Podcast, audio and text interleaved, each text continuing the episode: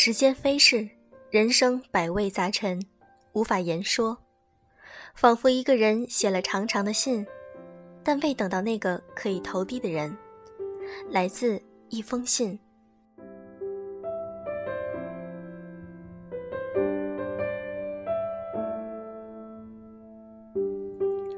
用声音触碰心灵，大家晚上好，欢迎大家收听优质女纸必修课，我是小飞鱼。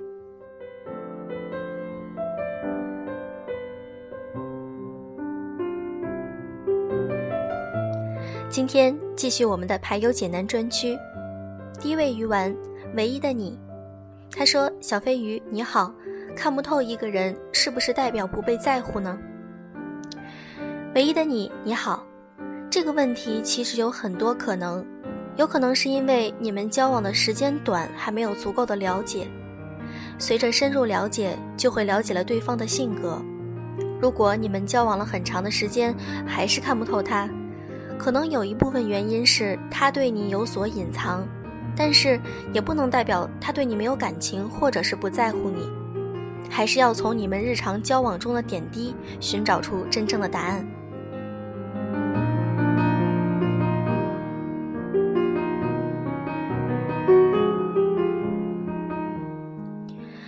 第二位鱼丸不复当年的模样。他说：“小飞鱼么么哒，我是个大大咧咧的人，喜欢玩，喜欢跟朋友在一起，但是偶尔也很喜欢一个人待在房间里。可是我现在还是学不会一个人，不敢一个人吃饭，一个人逛街，有时候没人陪，索性就不吃。你说我该怎么办呢？怎么才能够让自己有勇气一个人走出去呢？”不复当年的模样，其实你的困惑让我想起了之前我做过的一期节目，越早了解孤独不可避免越好。这期节目你可以听一听，可能会对你有帮助。另外，我给你的建议就是，也许你现在还小，可能需要一个慢慢的适应自己一个人在外面独自做事的过程，就从试着去图书馆开始吧。在路上，如果觉得还是会不舒服，那就插上耳机。骑上自行车，进入一个完全自我的环境里，总要有一个尝尝试嘛，这样你就逐渐的可以接受独处了。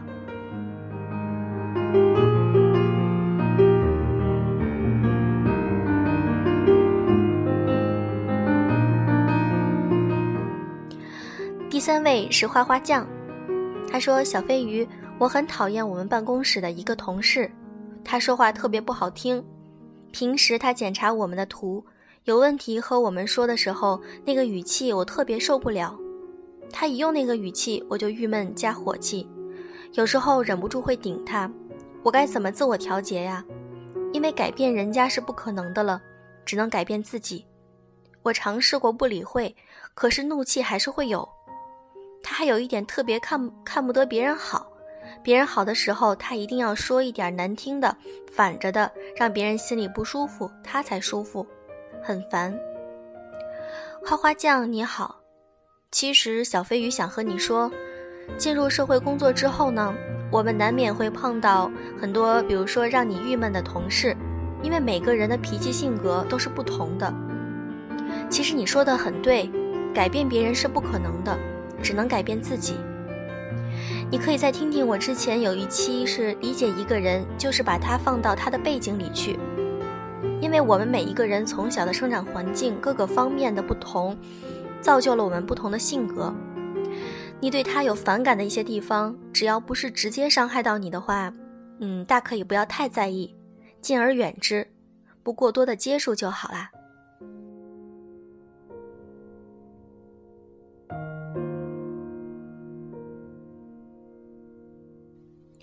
让我们再来看第四位鱼丸的问题。陶小妞她问：“小飞鱼，我是一个大四的学生了，之前总是买一两百的不好的衣服穿，现在不想再穿这些衣服了，买了一套一千多的秋装，这样好吗？现在还不赚钱，并且以后都打算穿稍微好一点的衣服、鞋子，有品质一点的，这样好吗？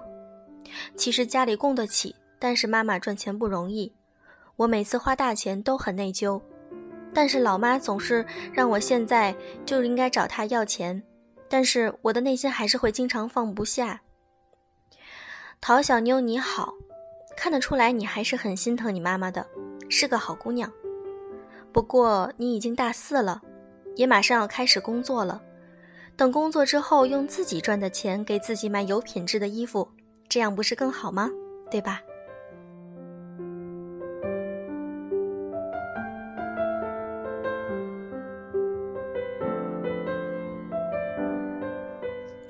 今天的余文问答就到这里，让我们来分享一篇文章吧。年轻人不要再逼自己了，来自蓑衣。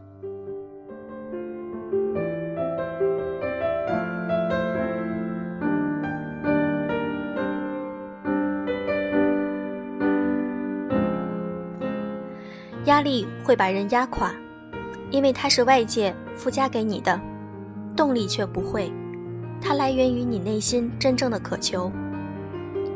去某高校做分享会时，大学生们纷纷表示对现在的生活缺乏动力，不管是在学习生活上，还是在对未来的规划上。对于这种问题，我一般的回答是：问问你自己真正想要什么。这是解决动力缺乏的唯一途径。他们的反馈是：这个回答太俗了，我就是不知道，也无法知道想要什么。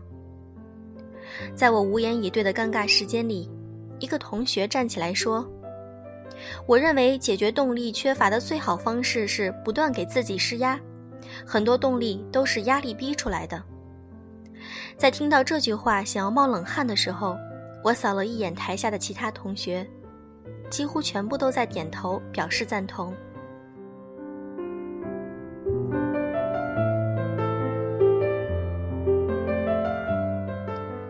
这让我想起了我朋友的一个选择：他在一个二线的省会城市工作了三年，按时上班下班，工作能少干就少干，能不出差就不出差，业绩一般，工资一般。生活平平淡淡。突然有一天，他意识到和他一起进公司的同事，大多数已经付了新房的首付时，他拿出自己几乎没有什么存款的银行卡，对自己说：“这样的生活不应该是属于我的，我应该拥有更大的事业。”他告诉我们这些朋友，他已经辞职，马上去上海闯荡时，我们目瞪口呆。认识他这么多年，我们很清楚他的性格，或者说是个性，浮皮潦草，得过且过，在我们这群人里，应该是对自己最没有要求的一个。他的口头禅就是“差不多就行了”。我们让他给出一个诚实的解释，他目光坚定地说：“人都是被逼出来的，有压力才会有动力。”过了这么多年没有动力的生活，是时候为自己拼一拼了。刚去上海的那几个月，他果真如同换了一个人。九点上班，早上七点就起床去公园跑步。天知道，最近五六年里他没有跑过一次步。他一个月里出差三次。我问：“是欺负你是新人吗？”他说：“是自己争取的。”出差学到的东西更多一些。本来五点就下班的，他七点才从公司大楼走出来。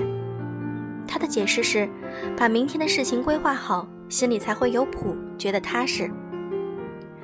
我们这些朋友像是在观看一场竞技运动，心惊肉跳的看着在十里洋场意气风发打拼的他，总感觉他像是上了弦的机器人。说不定什么时候那根弦就会断掉。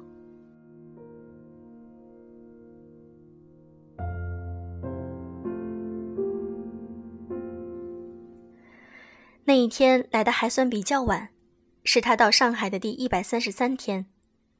刚入职的时候，他曾经向高层表示，希望过了试用期之后，把他调到市场营销部去。当时领导也点头答应，说。这不是什么问题，如果你做得很好，三个月之内可以调过去。前不久，公司做出了人事变动，很多人都去了理想的岗位，只有为数不多的几个人没有调整，包括他。他去问负责人，为什么没有考虑他？是对他这几个月的工作不满意吗？公司领导说：“你做得很好，但是你刚来，对公司和业务还是不是很熟悉。之前调动的那些人都至少勤勤恳恳地工作了三年以上了。”听到这个解释，无话可说的他回了家一趟，和我们这群朋友大醉了一场。在回到上海之后，他又恢复到我们之前认识的他的状态，每天社交媒体在线，九点上班，八点起床，早饭也不吃，穿着随随便便的衣服，踩着准点儿到公司，也出差，但不再是抱着学习东西的心态。而是分享在各地看到的美食、美景和酒店。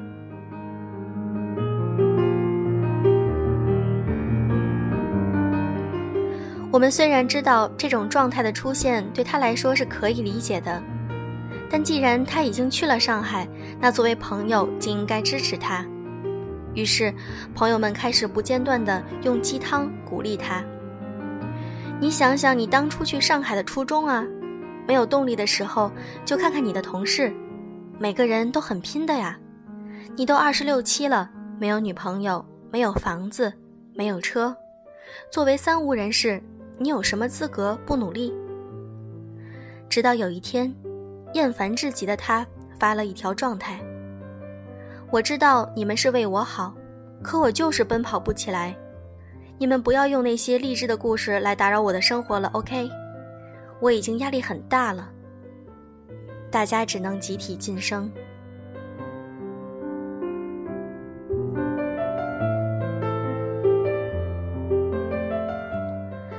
两年后，他又回到了有我们的城市，依旧醉酒当歌，欢欢喜喜，随随便便。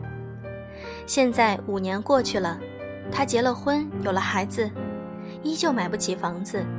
整日和妻子因为这件事吵吵闹闹，他就受着，说：“谁让咱自己没能耐呢？”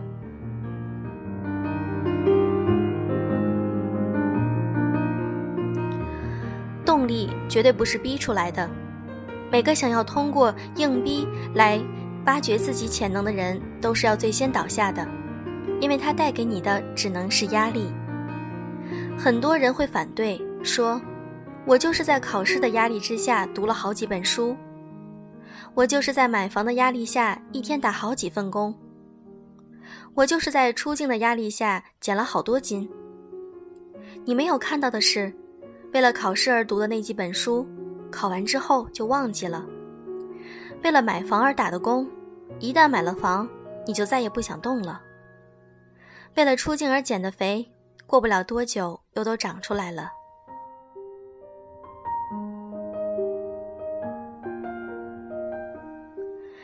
压力给你的影响是短暂的，是立刻见效的，但也是没有持续性的，是表层的影响。这也就是为什么极少听到有人说：“我在考试的压力下成了一个爱书之人，我在买房子的压力下成了一个研究理财和投资的专家，我在出境的压力下成了一个美容瘦身达人。”压力会把人压垮。因为它是外界附加给你的，动力却不会，它来源于你内心真正的渴求。就像谈恋爱，基本上没有人会说，我是在相亲的压力下爱上他的。爱情是自然而然发生的，遇到一个喜欢的人，内心就会自觉地产生想要和他交往、和他一起经历美好的动力，不管外人如何干涉，都不能阻挡。我们形容处在恋爱中的人的状态，经常是，他们像是入了迷、着了魔一样。这种浑身上下都充满力量的时刻，就是动力真正发作的时刻。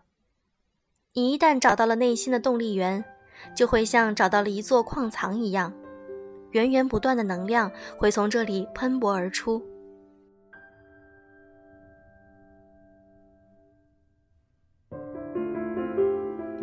而且，动力有一种自我更新的机制，能让人不满足于此时此刻，状态越来越好，是具有向上性的，你会在它的驱动下想要更好。而压力呢，只会带给人静止的感受，一旦完成，成长系统就封闭了。可通常只有持续的变化才会让人舒服，才会让人成为自己。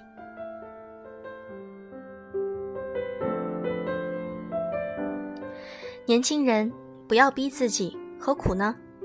多花点心思，找到自己的那个动力源才是正事儿啊！别说找不到，就看你用不用心了。